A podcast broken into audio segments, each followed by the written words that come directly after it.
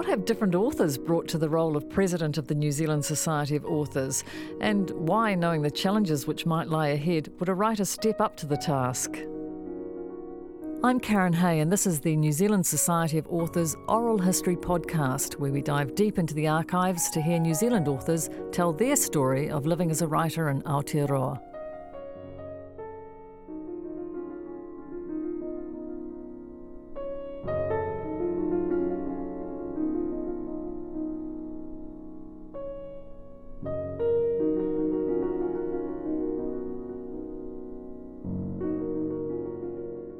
New Zealand poet and fiction writer Kevin Ireland has been honoured for his services to literature in New Zealand, receiving an O B E and a Prime Minister's Award. Along with his writing, one of the ways Kevin advanced New Zealand literature was by spending two years as the President of PEN New Zealand. In June two thousand, Kevin talked to Michael King about his time as President, starting with all the reasons he wasn't going to do the job. Well, I was a very reluctant President because I knew that it would be that I'd need to do it for two years, and I knew that there would be a huge commitment in time, that there, I wouldn't get a lot of writing done, that in other words I was going to be more or less, uh, uh, in my spare time, I was going to be a completely full-time spare time uh, uh, president, and it, uh, and it alarmed me. And the person who really talked me into it was John Craner. And I remember coming back from Wellington uh, after a particularly appalling meeting of what was then called the Executive Council, I think. Um, and there, there were two councils, a two-tiered arrangement. It was a bit like the Presidium of uh, of the U S S R, and the thing had been thought up, I think, by uh, people who had uh, who were connected or had been at some time connected, I think, with communist politics in New Zealand. So that, you know, you had this, the the branches operating as cells, and then you had this enormous superstructure, the uh, Presidium, which which ran events in PEN, and it was Wellington. Uh, operated, so it became in fact a Wellington super branch, and of course the m- main population of writers was outside Wellington, and uh, uh, and of course it was a, an anomaly.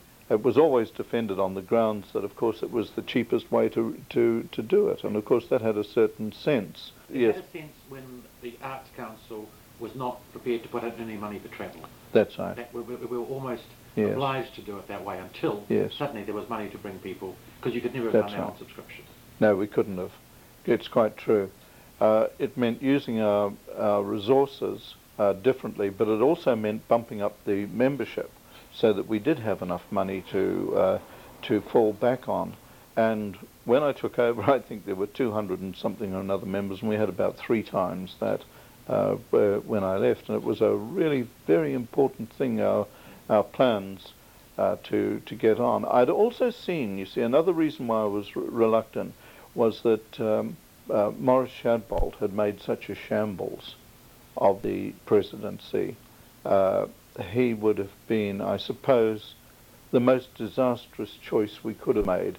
Now, I remember Maurice from the old Socialist Club at, in university days in nineteen fifty-one.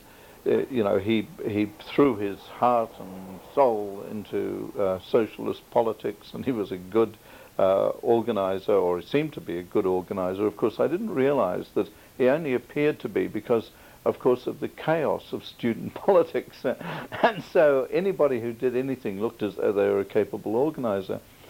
But the real test for Morris was really the was the presidency, and of course, he was uh, he was totally incompetent. Uh, and when the going got hot over the London flat issue, of course the first thing he did was bail out. Eminently predictable. Uh, and of course he he thought that the job was simply another accolade, uh, another medal to pin to his chest. And of course uh, I could see that the damned thing wasn't at all a medal on your chest, it was a bloody albatross. And so Uh, I, I was very reluctant to do it, but we had this shambles of a meeting, uh, and it was run by a pedant uh, in Wellington, I've forgotten his name now, oh, Waddington, Waddington, yeah. Waddington, that's right, professor of Russian at the yeah, time. That's right. One, and of the, one of the oddest activists we've ever acquired. Extraordinary. Yeah. Uh, and although he was motivated by a desire to see things run properly, he actually uh, was uh, the worst impediment I've ever seen in uh, operating in a chair. At least Morris had the grace to be bumbling and didn't know what the hell was going on, but Waddington knew what was going on all right and was uh, into control in a very big way. And it was a violent, bitter meeting with absolutely no need to. Uh, Waddington would jump down people's throats and shut them up, and and uh, he had this kind of terribly head of department uh, way of running a, a meeting. And I thought, uh, coming up, well, this guy had taken over from Morris and had stood in, which was very noble of him, but uh, that he was going to be a disaster because he would get everyone's backs up. And in any case, uh, I think uh, John Craner persuaded me after a couple of drinks that we needed a writer to be the president, and that Waddington uh, was a writer in the sense that uh, he did a bit of, you know, Sunday writing, and that he had published. Really. That's right. He had, yeah, he'd translated and uh, and so on. All of which is very worthy uh, writing and so on. I wouldn't put it down, but that we needed actually somebody with a bit more profile uh, as a writer, and that's what I really mean. Uh, I wouldn't put down anybody who was doing any other kind of essay writing or editing or anything else like that. It's all part of uh, the function. But we needed a bit of profile, so and, and I also, thought about but it. And also, to have somebody there whose livelihood was actually dependent on writing. I mean, I think that... Oh, yes, absolutely. Quite right. Because then you understand yeah. the need of that section of the membership. Yes. Well, I, I got an invitation, you see, to, to go over to uh, Toronto to the marvellous festival, writing festival they had there, Harbourside Festival, and uh, where you stayed in utter luxury. And uh, and and so I went off there, and I thought, oh, while I'm away, it'll all go away. But John Craner is a, was a very, very good operator, and I thought would have made a very fine future president of the organisation, but uh, he's sim- since dropped out, as people do burn themselves up a bit. And so I went over to this marvellous festival and had a really good time. And while I did, of course, the time for putting in uh, candidacy uh, had elapsed. And Waddington seized on this marvellously. However, I was very relieved. I thought, well, that gets me out of doing it. The six weeks have gone. And uh, Craner got onto the phone and spoke to Waddington, who pointed out that Uh, it was inside the six weeks, so it was outside the Constitution and all that.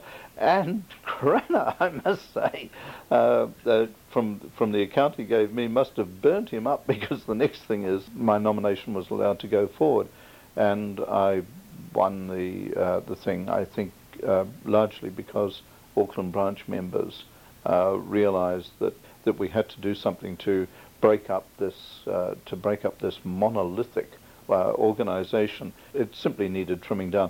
Now, the, the only thing I said to Craner and to several other people at the time was that, all right, we, we I'll do it, but it, we'll have to change the Constitution. The next, uh, within a year, we're, we're going to have to tear up this crazy uh, document, uh, the, the Constitution, and write another one. And this time, uh, the power must lie in the branches, because the, the it's just too difficult to have an organisation out there. You have a very slim, stripped-down uh, uh, central organisation which simply represents the branch representatives. You have two elected uh, vice presidents and one president, and then you have the branch chairs.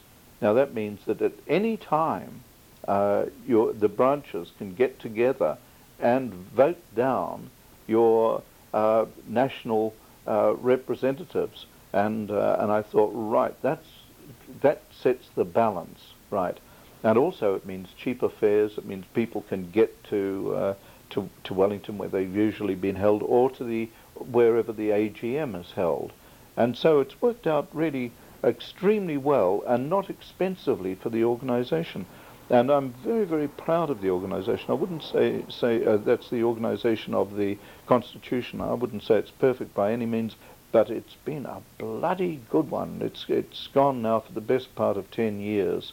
It's worked out to be a good place where where the the branches can go and debate things with somebody chairing the meeting and a couple of extras there who are there as really prestigious writers who are there for their wisdom and expertise and all the rest of it, you see. And it's it's just trim and it works. And those meetings have ever since uh, lacked the enmity that there used to be, uh, the ill feeling, uh, and people come away from them feeling that that they've been able to do some practical good, whereas I can remember coming away from, from that last meeting, the, the Waddington one, I think there was something like seventeen people at it in a windowless bunker in the National Library in Molesworth Street, and coming away from it feeling ill. I thought I had Legionnaire's disease. I thought something in the place had got into my system. I actually felt physically ill after that meeting. Was and toxic. It really yep. was, yeah. And I thought, you know, I don't need to do this. You know, that's I, I'm not g- going to do that. You know, the next bloody thing is the K G B will take me outside and shoot me. You know, that's uh, God knows. You know, it was didn't surprise me that it was a professor of Russian running out there. That's a terrible bloody uh, O G P U organisation. So anyway, we we liberated uh, the thing. And I, if there's one thing in my life that I'm proud of, I think it's. Uh, uh, that feeling of being one of the people instrumental in liberating P E N from itself. Uh, it took a lot of doing, because at the same time uh, we had a kind of a, another movement from outside which came from Palmerston North, strangely enough, and there was a fellow there called Drummond. We called him Bulldog, of course, and, uh, and he was, he got his teeth into the organisation, and he was determined that he was going to run it. Uh, he became friends with Alistair Patterson, and uh, that also made it inevitable that I was going to stand for uh, for presidency, because it was essential at the time that that we uh, diverted uh, Bulldog away from the organisation, or the organisation away from him.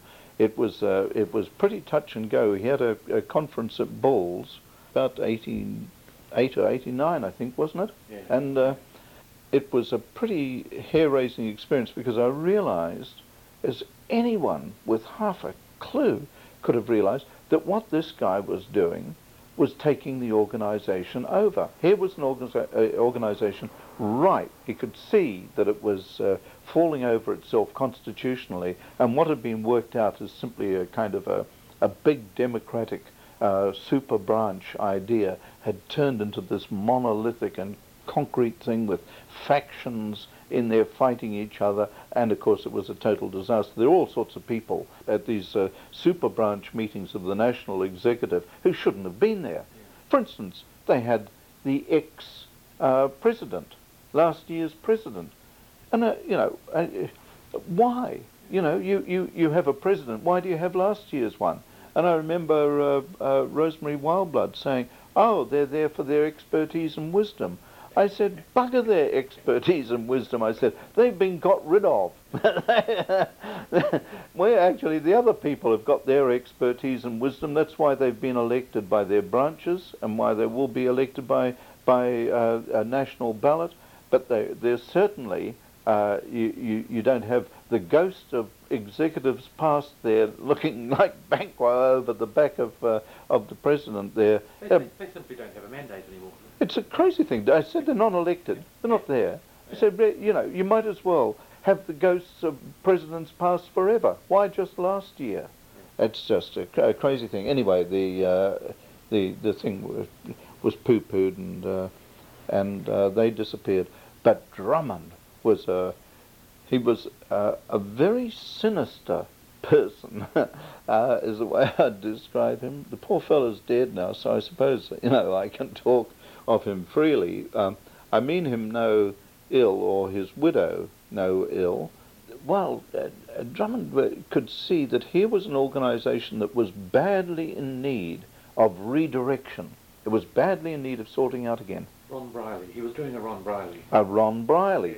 Exactly. And it was a takeover, yeah. And it was going to be, he was going to, I'm sure, have himself elected president for life pretty well. He was going to take it over, and he could see it was an organisation and through which you could, uh, someone who was willing to devote a great deal of time to and energy to, could get prestige and probably a job for life. You know, it was, it was going to be his little baby, and you could see that he was making this uh, attack at it. And of course it was. Penn was absolutely right for taking over. Everybody had lost energy over the thing. There were constant uh, fights and feuds. Uh, there was ill feeling, and we weren't working effectively as a lobby. And so uh, Drummond made his play from one side, and uh, the academics in, in, in Wellington made theirs. And it was at a time when I think others in the organisation were thinking about a book council and getting out of it altogether and just having an organisation devoted to books, which Fiona Kidman and, and, um, and other people uh, did interest themselves in. So it was a disastrous kind of uh, crossroads. I think at Auckland meetings we discussed the matter, and it became very obvious that really all it needed was a new constitution. Uh, okay. Provided we got the thing working, it, it would be okay. And so that's really the very long answer as to why I eventually thought, bugger it all, I'll do it for two years and then no more. Constitution aside, what were the big issues over those two-year period? What were the things that mattered? Well, the first one to get out of the way was the London Flat affair, yeah. And I thought the best way of doing that was to ignore it. Uh, It, it was. It had all, every aspect of one of those things that would be go go down in folk memory, and that it would haunt us all forever. It still haunts us. You know, people still bring up the the, the London Flat e- episode, and uh, and that had to be got rid of simply by carrying on uh, uh, as though it was of uh, no importance, because really, in the life of the organisation, it had no importance. It was a, it was a little adventure. It was yes. a side issue. But it was also a way of measuring how dysfunctional the organisation was at that time. It was symptomatic of the whole organisation. Yes. People just went off and did various things without having any uh, uh, recourse to yeah. their branches or to the national president and so on. So, yes, we got a really trimmed-down organisation. The, the thing was, the main thing then was to get harmony back. And of course, it was very easy to get harmony back because they had very good people. All these branch peoples, uh, people came along, and, and they were enthusiastic. And once they found that meetings were there to get uh, things done and to become an effective lobby again, then uh, uh, they did. I wanted uh, sponsorship. That was a very difficult issue. Uh, but really, I think it was constitutional matters and living down the, the London affair, increasing membership. That was a big membership drive, uh, making ourselves look trim, functional, uh, making ourselves look as though we had basic unity. You see, the thing about writers is that we're all uh, uh, at each other, other's throats or at each other's backs, I suppose, with knives uh, for part of the time, and there are rivalries, there are intense jealousies, um, and uh, there are hatreds and all the rest of it. But when we do come together now, Uh, we are a very effective lobby group because we can sink those differences, because we know we do get a raw deal in the arts, uh, and we're articulate, and we function bloody well when we've got our heads da- down and we're directed uh, in the right direction. We were going off, flying off in all directions. And sure, when uh, when old Baldy went off and uh, got this London Flat thing, I remember him coming back where I was, Graham Lay and I were just getting ready for a meeting of the Sargeson Trust, and uh, and that was when uh, Baldy was a member, and we uh, we were standing at the window, and he came charging along, gave us a wave from outside, and he came in and he said, "Look what I've just done," you know, and he said, "I've bought this flat. I've bought this flat in Bloomsbury," and he said, "I've." Uh, Michael Bassett has sent me off. I've been this kind of, uh, well, I said to him, a kind of ambassador. And he said, "Well, I suppose you could put it like that." Oh, my God, what am I doing? And, uh, and, and then he, he showed us the pictures of this thing in Bloomsbury. And he went away to get himself a drink. And I turned around to Graham Land and I said, Shit, I said, we've just heard the bomb go off. I said, wait till the bloody extra, the echoes of it come back. I said, this is going to be just, this is going to be an almighty balls. He must be crazy. He must be off his mind if he thinks he's going to get away with this. It is, he's just thro- lobbed a bomb into the middle of the organisation. Uh, so it was, it, it actually had its hilarious side, uh, an indication of how bad things had got. I don't think it could happen now. But those, all those things needed doing. But most of all, I think, think we just needed getting back on the bloody rails again. And and when I handed that that organisation over at the end of the time, I felt bloody proud. Actually, it's one of the few times in my life I've ever been proud. I, I felt really pleased with with uh, with the way things were. I hadn't uh, had any run-ins with anyone. Uh, badly, apart from Alistair Patterson, as usual, Michael Morrissey at branch meetings, uh, but even they had become subdued, and we we had uh, just a, a lot more fun at meetings. There was pleasure, and we actually developed a lot of relationships around New Zealand, which had never been bothered to be uh, cemented uh, before. We we. We had we laid a bloody good foundation, and it's still operating now. There's a, a good feeling around the branches. Since then, you know, they've they've chosen well. They've they've been really good.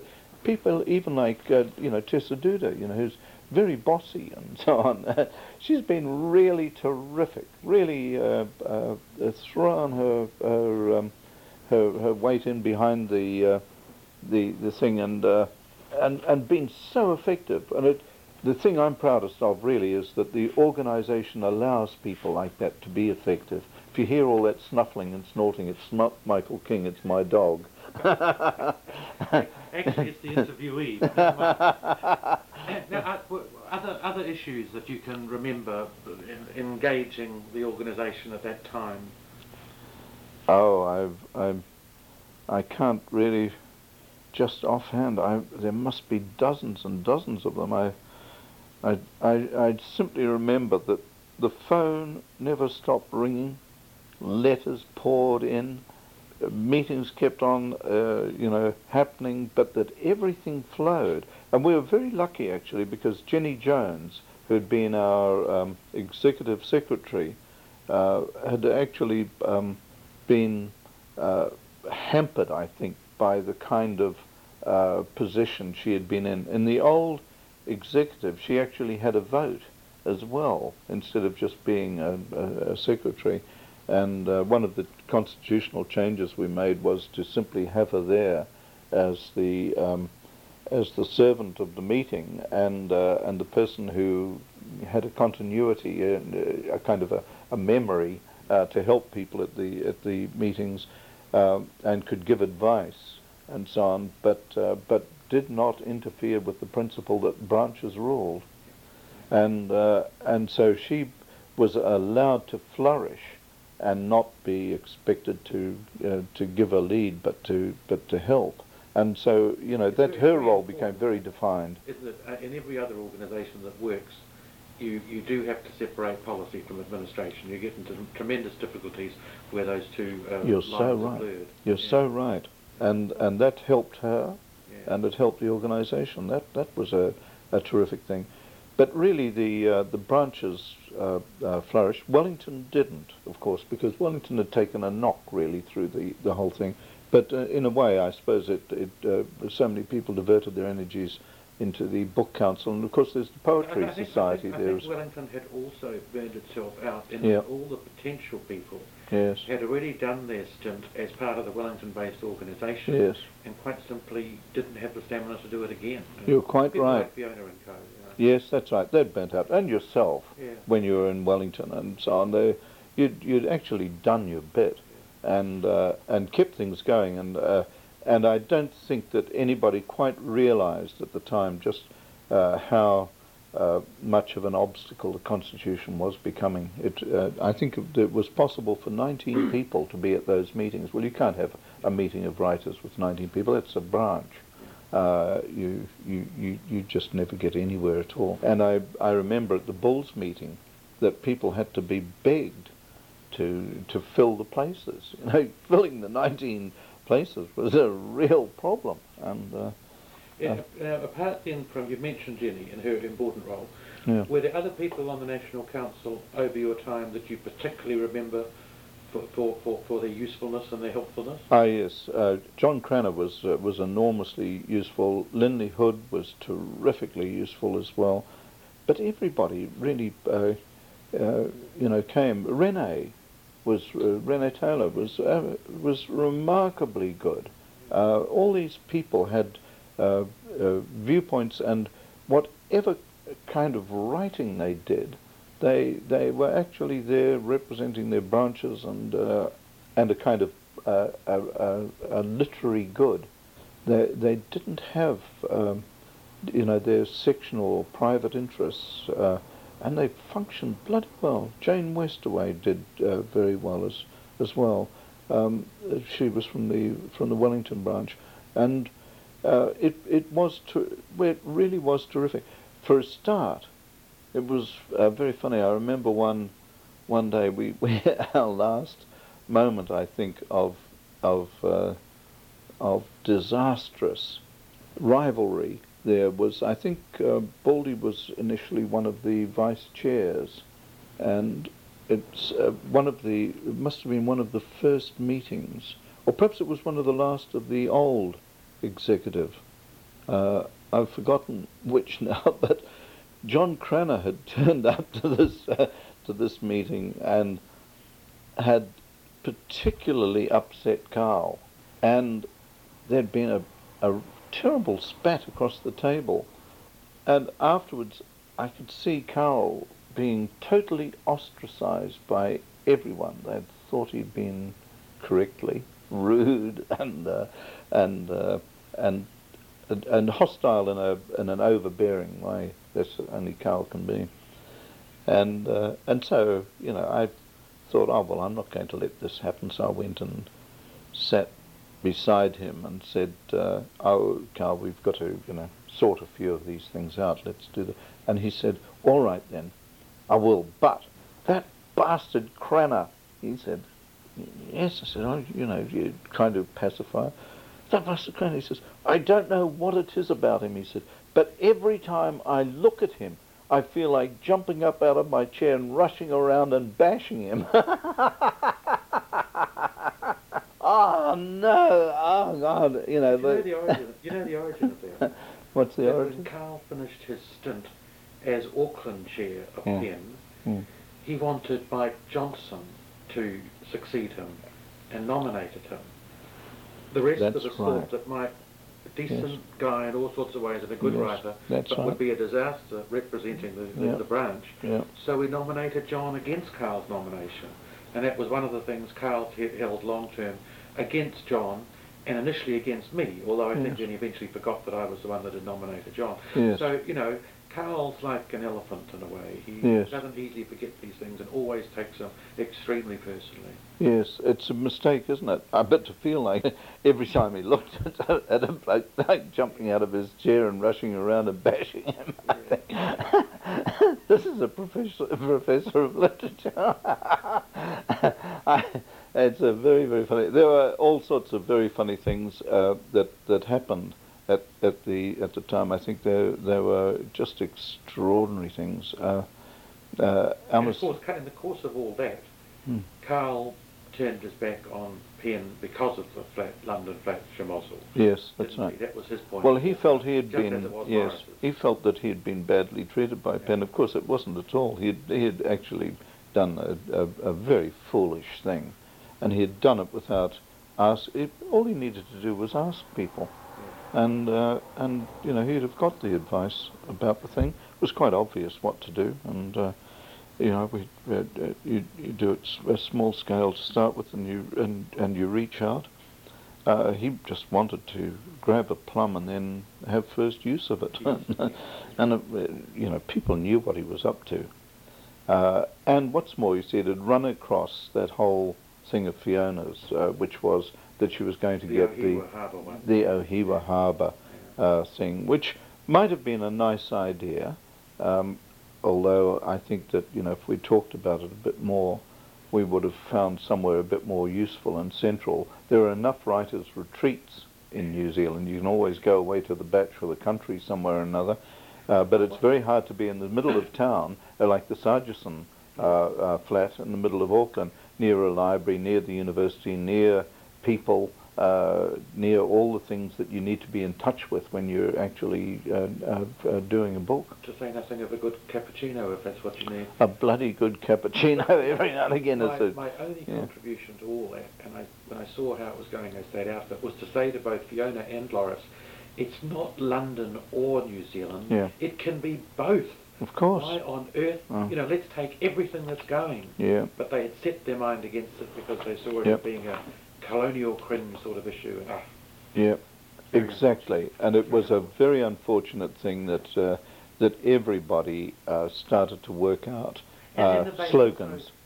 That, you know, if, if, if everybody learned one thing from that of everybody else, it was how counterproductive and wasteful it is for a writers' organisation to spill its blood in public.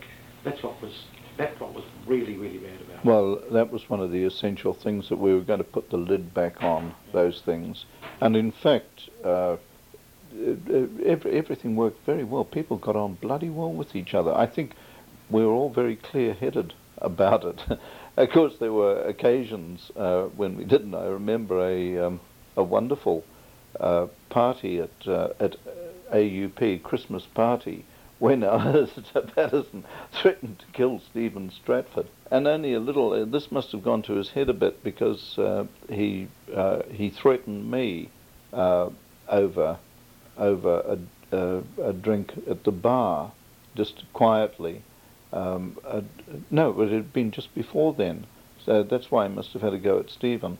Uh, and he'd said, uh, I'll kill any bastard who criticises me, you know that, don't you? And... Uh, And I said, no, understand. If you're looking at me, I'm, I would never criticise you, you know that.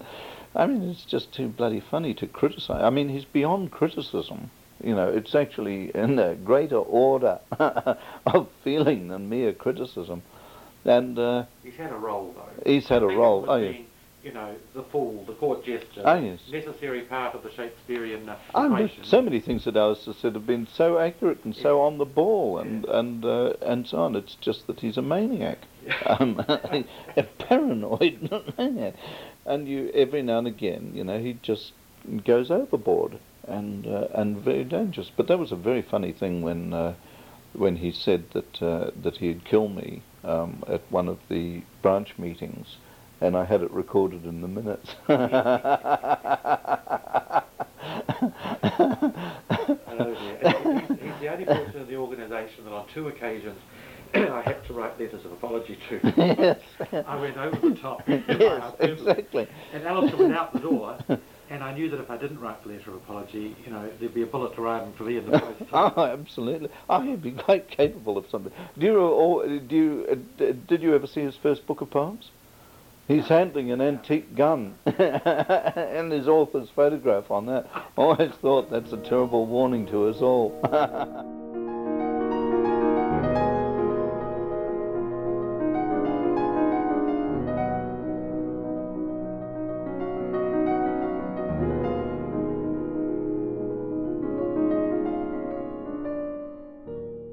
I'm Karen Hay, and this is the New Zealand Society of Authors Oral History Podcast. We'll be back to the podcast in a moment, but just to remind you that through advocacy, professional development programs, information, competitions, awards and mentorships, advisory and consultancy services, the N Z S A is the professional organisation for New Zealand writers to receive fair reward and the right to protect their copyright. As a representative body, the N Z S A lobbies for the rights of all writers in New Zealand. Visit authors dot org dot n z to find out more about membership.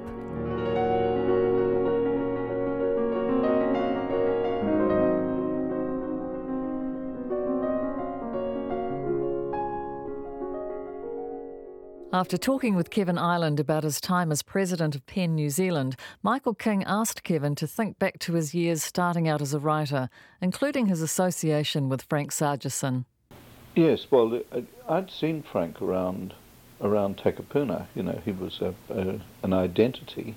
But in fact, when I met him, uh, uh, Maurice Shadbolt came round and took me round there, and I thought it pretty cheeky, really, just go and knock on a door and say, you know, we've come to see you, a bit like going to the zoo and uh, inspect your living conditions and all the rest of it. We, we did go around there, and Frank was marvellously hospitable and didn't uh, think of himself as a zoo exhibit at all, but that uh, we'd come around because we were interested in writing and therefore we were to be greeted. Maurice Duggan was there, and um, and Keith Sinclair, and so on, although Maurice Shadbolt denies this, but of course he's got a very uh, defective memory, as we all know. With a medical excuse. With the medical, he's got it, yes, that's right, he's got a certificate. um, and uh, and then I, I kept on going there, and uh, I don't know, I think, you know, in, in a way, uh, Maurice's... Um, distaste, his his his his nasty hatred for Frank uh, dates almost exactly from that date, and somehow or another I don't think that Frank received him as the gave him the kind of uh, the hero's welcome that uh, you know the young Hemingway deserved. Um, he uh, somehow or another, you know, Frank was so civil and uh, and civilized, and yet I think it fell short of something that uh, that Shadbolt uh, expected. I think he expected the laying on of hands or something or another.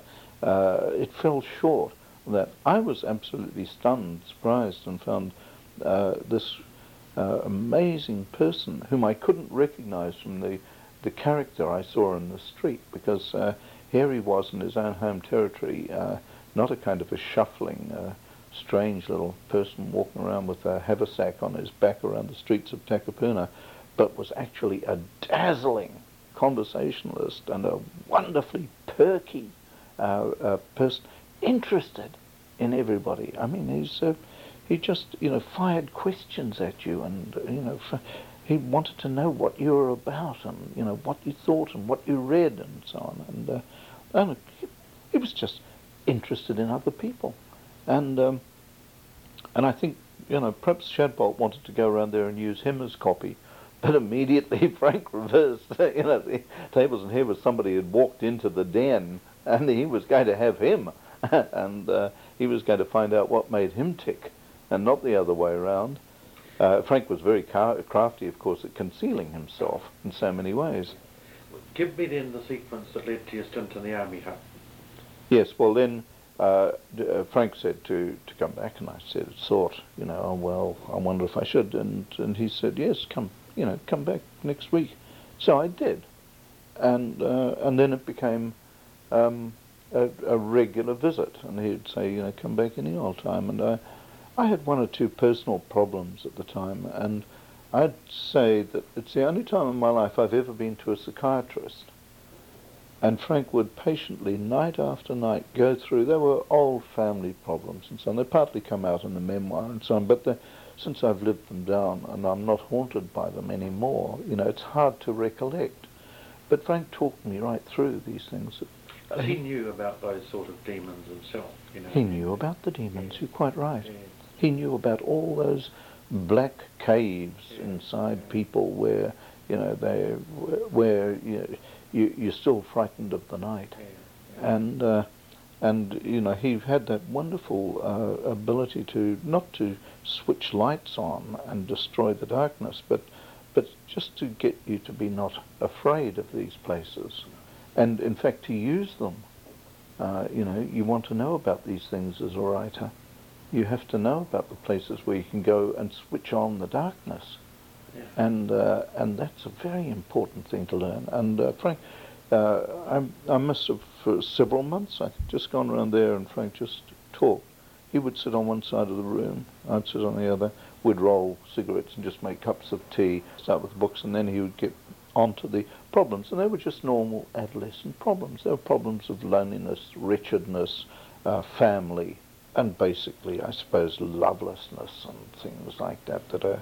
A very, uh, and also, you know, they, they come out of that whole thing that spooks you in, in those age, right through to religion and uh, politics and everything there.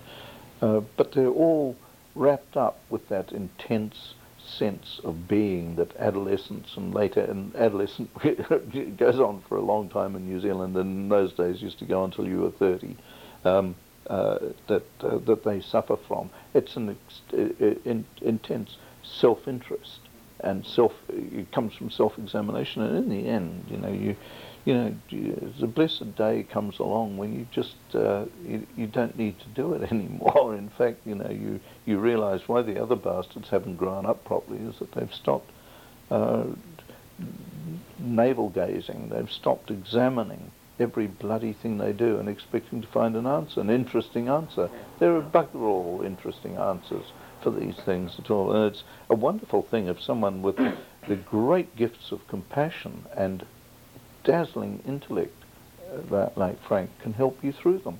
It's just a wonderful thing. It's uh, it's uh, just a marvelous, wonderful thing. And he did it, of course, by you know all his readings of the Book of the Id and Freud and all the rest of it. So you know he had a whole mix-up of yeah, uh, yes, that's right, an arsenal of these these people. A very confusing one, but uh, but one thing I think that it taught him was compassion, yeah, yeah. and uh, and that was the great thing to come out uh, of the best part of that uh, uh, movement of psychiatrists in the early part of the century. Yeah. So, of course, that was marvellous, and this, at that same time, of course, I had uh, these wonderful friends whom I met in the Queen's Ferry and the Occidental in Vulcan Lane. Vulcan Lane was the centre of Auckland, as far as I was concerned. Well, there were two. The, the other one was in Derby Street, where Derby Street, where uh, the Progressive Bookshop was, and, of course, that's where you got everything.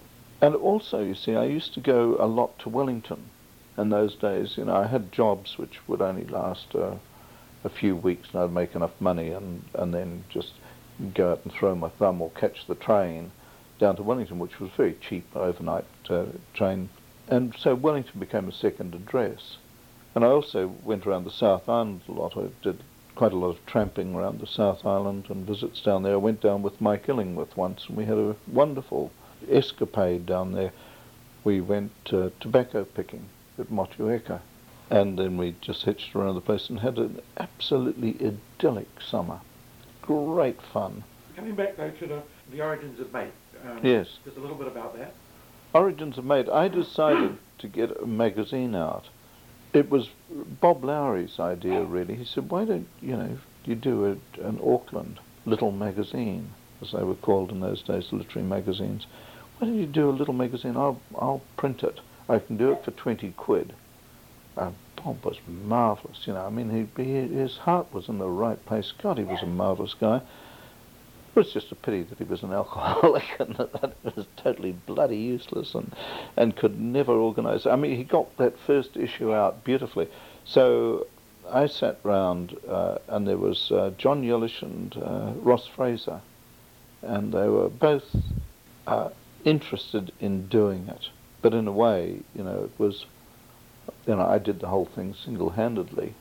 Um, they were more of a, of an impediment than not, because uh, uh, one, you know, you couldn't get any work out of Yelash at all, and and uh, and Ross, who was a terribly nice guy. Gosh, he was a really great guy.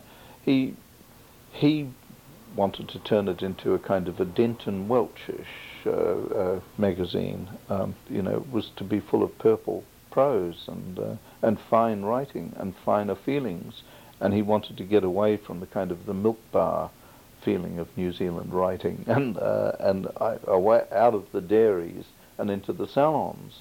Uh, he had a kind of a, a Proustian thing. It was a very good balance, you know. There was uh, Yelash on one side, uh, forty thousand beers ago, uh, um, was his uh, uh, you know one great book, and uh, uh, which he'd got from, uh, the, he'd written down the stories of Paddy Simcock, um, uh, who was a, a billiards champion and uh, an extraordinary character about town. But, you know, they're, they're not to be put down for that. It, it takes a lot of bloody doing to write down somebody's stories like that and, and get them down. And that's, uh, you know, for a first achievement, that showed a terrific lot of promise. And I, I believed at the time that uh, that he that he really would do something. But of course, he just uh, became a criminal, and uh, uh, and it was lost. Well, I pushed the thing out, and I did it from my address in Takapuna funnily enough, the whole, the whole lot sold out. By this stage, uh, I think Yelash had gone to prison, and, and Ross, I think, had got a job at the Auckland Art Gallery, or was, yeah, he must have, yes, and he, and he'd become even more dilettantish in his approach. He, he wrote several little books of poems, which I've got. You know, I, I thought of something really more robust. It was extraordinary. One night after a Bob Lowry party, uh, I stayed with um, Bob Dudding. He had a little shack out the back of um, of a place, I think, in Mount Eden. And so it was easy to go, walk across there half drunk from the Lowry party and so on, and we lay there and took turns to vomit, you know, out in the bloody hand basin or the, out the door in the night. And uh, we always drank to excess, and you knew what had happened, but the, in the excitement of a Lowry party, you know, you'd pick up something and drink it, and oh God, it would turn out to be gin or some awful thing, and we always got sick. So uh, we were lying there in the morning, he on his bunk, I'm across there, and we were groaning and both saying, you know, who's going to get up and make the cup of tea and so on. And um, we did finally, and it's one of those extraordinary conversations when uh, Bob said, it's all right for you, you know, you're going to be a writer. And I said, oh yeah, what do you mean? He said, well, he said, you've got your life all mapped out. He said, I, I know that. He said, you're going to be a poet, and uh, you're going to be published, you're going to be successfully, and you make your name as a as a writer. He said, but what about me? But I said, Bob, that's very flattering. That's wonderful, you know, that you've got me marked down, you know, for this kind of success. I said, why? You can write as well then, you know, let's both do it for each other, you write too. And he said, no, he said, I know I never will. And I said, well, it was a sheer moment of inspiration. I said, well, I said, I think he's perfectly healthy at the moment, but one day Charlie Brash has got to go. I said, because, you know, he's, he's so much older than us. I said, we'll need a replacement for him. I said, uh, why don't you think he of yourself? He was probably an old man in his fifties. Yeah, that's right. I said, why don't you think of yourself as the next Charles Brash? Bob said, oh, that's an idea. Well, we were lying there nursing our, about ten o'clock on there, sipping our cups of tea and nursing our hangovers. And uh, I said, um, look, uh, you know, there's Mate. I said, you know, I've done the the first issue of Mate. I said, why don't you, I said, I've, I'm going to go overseas now. I said, why don't you do the second one? He said, can I be the editor then? And I said, yeah, you be the editor.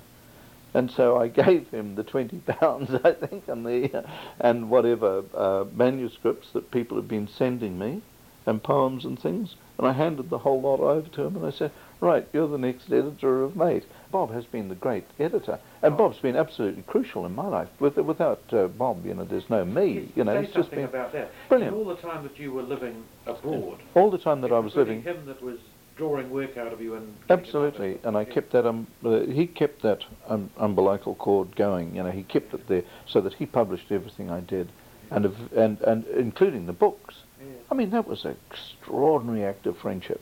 And it meant searching around and finding places, you know, it meant, you know, Pegasus Press and uh, and Caxton Press, and then A U P and so on, and, and uh, Whiting Outer Press, and here and there, you know, all sorts of things. Uh, he would know everybody doing things, and so he'd put my book in front of them, and, and so I got published. And so when I came he, back again, of course I had a reputation, I had the whole thing, and Bob had done it for me. It was just absolutely brilliant, and he published everything I ever sent him. I don't think he, he ever sent anything back.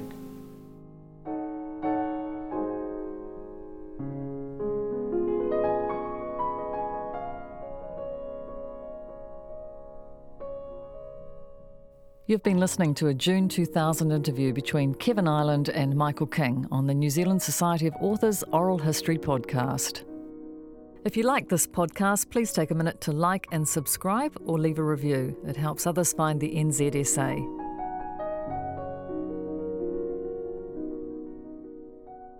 This podcast was produced by Elizabeth Kirkby-MacLeod for the New Zealand Society of Authors with funding from Creative New Zealand. Notturno by Ottorino Respighi, which you are listening to now, is performed by Justin Bird. The audio was digitised and provided by the Alexander Turnbull Library. I'm Karen Hay, and this was a New Zealand Society of Authors Oral History podcast.